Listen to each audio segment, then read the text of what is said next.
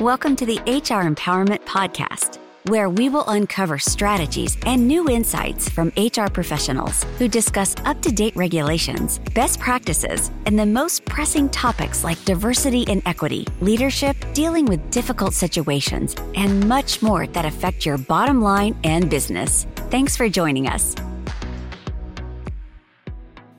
Hello, everyone. Happy Tuesday. My name is Deanna Baumgardner.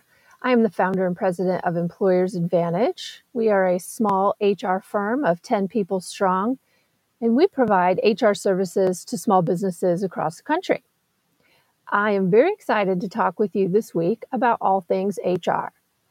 The topic this week is what I like to call HR this, not that. HR this, not that means we take a look at some workplace issues, policies, or practices that may be antiquated are done because that is what has always been done or done because that business owner or manager think that that is what should be done for whatever reason. That's the not that part. We then turn those things around into what should be done. That's the hr this part. Today our hr this not that topic is employee engagement. I know that the term employee engagement gets thrown around a lot and there are a lot of things that make up employee engagement. So, we're going to touch on some key employee engagement topics, although it's not all encompassing. The other thing I like to think of instead of employee engagement, I like to think of employee experience, or um, that's what I like to call it. Employee experience is what creates engagement. So, why do we even talk about or want employee engagement or an employee experience. Long gone are the days where companies and managers can get away with saying people should be grateful for the job and then engagement comes on payday. That's just not how it works. It didn't really even work well back in, then, and it's definitely not going to work going forward. The reality is, we all know that if it wasn't for the employees, there would be no company, product, and service.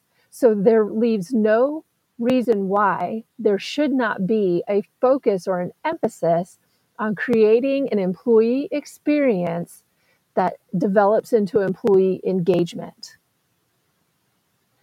So our HR this not that theme for employee employee engagement today is HR this.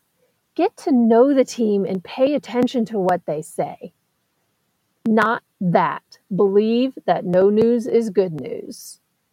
There are a lot of people that fall into the no news is good news. They're going to keep their head down and do their work. As long as I don't hear any rumbles, everything's fine.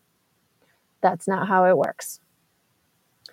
For some reason, it's been been kind of taboo to not get too close to employees or talk to them th- about things other than work while in the workplace and I don't think that should be the case. And this might sound counter, counterintuitive, but one way to create employee engagement is to encourage and support the individual and support time off from work, support them as a person, support them in their personal endeavors as well. I really think that we need to move away from the stagnation of a workday and incorporate more experiences for each individual shifting from process to supporting passion and igniting creativity is a great way to create employee engagement. Support employees' innovation and ideas by doing things like creating internal think tanks or affinity groups to support their interests. Employees are the ones with their finger on the pulse of what's happening every day. And so they're going to be able to see what's working and what's not. So to be able to create an environment where their innovation and their ideas and their feedback is welcomed and supported is only going to benefit the organization and ultimately everybody. When you create that environment where people feel free to innovate they feel more engaged in their job. They take ownership of the responsibilities that they have in their role, and they feel more invested in the organization and the company itself. even if they don't come up with new innovations and ideas, it's really a great idea to get to know employees and what maybe we would consider their outside interests are.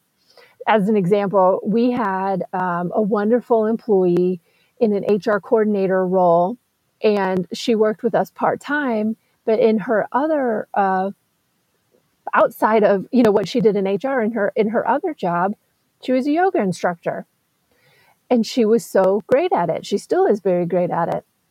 And so what we did was decided let's start offering workplace yoga as a service to our clients. So we took her non HR related skill, paired it with her HR related skill, and just created that much more engagement. And so to this day, we still offer uh, workplace yoga as a service to our clients, still working with uh, Kate on that, who was our HR coordinator years ago. We've also worked with other clients where when we wanted to um, get feedback from employees and create some engagement and get to understand them a little bit better, having conversations with them and allowing them to be open um, is a great way to do that. There's another company, a construction company that we've worked with for years, um, and they were trying to figure out, you know, how do we reduce turnover? How do we create some employee engagement? Trying to boost morale a little bit. Um, we went through a whole process of conversations with employees and redefining roles and all of these different things. But ultimately, what it came down to is when we found out people's outside interests, or maybe they had side hustles, or they had some other things that we took an interest in, and the company started to support and take an interest in, it really turned around that piece of engagement and morale for them. One of the things that came out of it was um, it just so happened was at a nonprofit where we did the same thing. They found out that a couple of the gentlemen in the construction team had passions for photography and wanted to do more of that. So they were actually able to cut their marketing budget of their outside marketing firms' um, utilization of their photography, created engagement by working with the two construction gentlemen and had them um, take photographs of job sites and employees and all of these different things um, for their marketing campaigns. So they were able to use both, again, the construction skills of the employee in their construction role, but then their personal interest of photography, they were able to apply that to their job. And it was a total win win. And it's worked out wonderfully. The company saved a little bit of money on the marketing side, but then they created engagement with these two employees and were able to show that the wonderful work that these gentlemen do with their photography, even outside of the construction that they were doing you know, to create employee engagement, it's definitely important to have defined values as an organization and be able to incorporate those into your regular communication. Tie your conversations with employees back to those values so, you know, they know what they're working for, they know what they're striving for, and they can they have something to hold on to within the organization and they know what the organization stands for. That's really really huge in creating um, employee engagement. You also use those values when you're talking about um, hiring and recruiting because you want employees that have matching values so that everybody is on the same page from the get go. Another way to create employee engagement and to have a wonderful employees experience is you have to create opportunities opportunities for open and honest communication not just for work related or internal issues, but also for external factors. Things happen in the world that you cannot turn a blind eye to, and people absolutely do not leave their personal lives and feelings on hold when they are at work. At work. It just does not work that way. Every single employee is a human being, and everybody has been there at some point where things are happening and you cannot separate them all the time. So it's very important for companies to understand that and provide grace and flexibility for individuals when things like that happen. Additionally, you got to provide a safe place for people to come together and share their feelings and thoughts without repercussions. particularly as it relates to external factors. We all know that the last two years have been nothing short of challenging, not just related to the pandemic, but all of the other factors that have um, been impacting everyone. And there was never a better time than now, and then now and ongoing to allow people to have opportunities to share their feelings and thoughts about that stuff. I mean, that is really heavy stuff. And then to have to come into work and carry their workloads and, um, you know, interact with their coworkers when there's all of this other stuff that's really weighing on them. Of course, there needs to be ground rules and respect across the board in these situations. And the reality is, in an organ if an organization is going to do this, it's important for leaders to keep quiet and just listen. This is for the employees. This is not for the managers, the owner, the leaders. The leaders and the business owner provide the opportunity, provide the safe place and the open communication forum, and then keep quiet. Let the employees talk, let them express their feelings, but listen to what they have to say sometimes hearing what people are saying, um, it really can give you some perspective on things that are happening, whether again, internally or externally, so that you as a leader can adjust uh, your communication style, maybe your management style a little bit with those individuals to create that engagement. The other way to create some employee engagement and then and create a wonderful experience is give people the opportunity to own their own work and schedules as much as possible, as much as you can. We know that not all industries can do that. Um, there's some industries that will function in a way that they've always have just because there's very limited opportunity to make shifts or changes in those industries. Um, but for those that can, give the employees the latitude to be able to manage their schedules, to manage their workload, to take responsibility for the outcomes and not the time they spend on it. If your organization has roles, or maybe all of the roles can be done, the work can be completed regardless of where they are, what time it is, and those kinds of things, give people the opportunity to own their work and to own their schedules.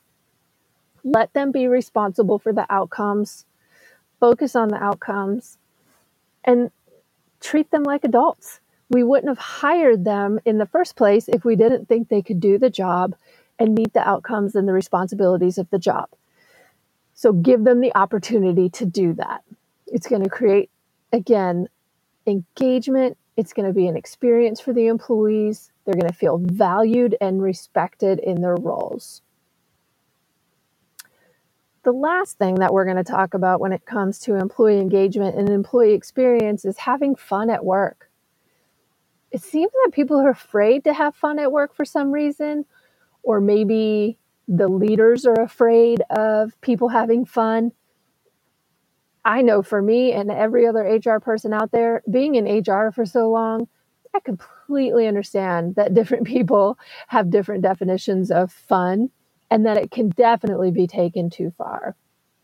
There is not an HR person in the world that hasn't received the call after a company sponsored event that turned into an employee relations issue. We have all been there, done that, whether it's just a informal after hours ha- happy hour or it's a work conference, travel, maybe it's a employee engagement trip. We've seen those go awry.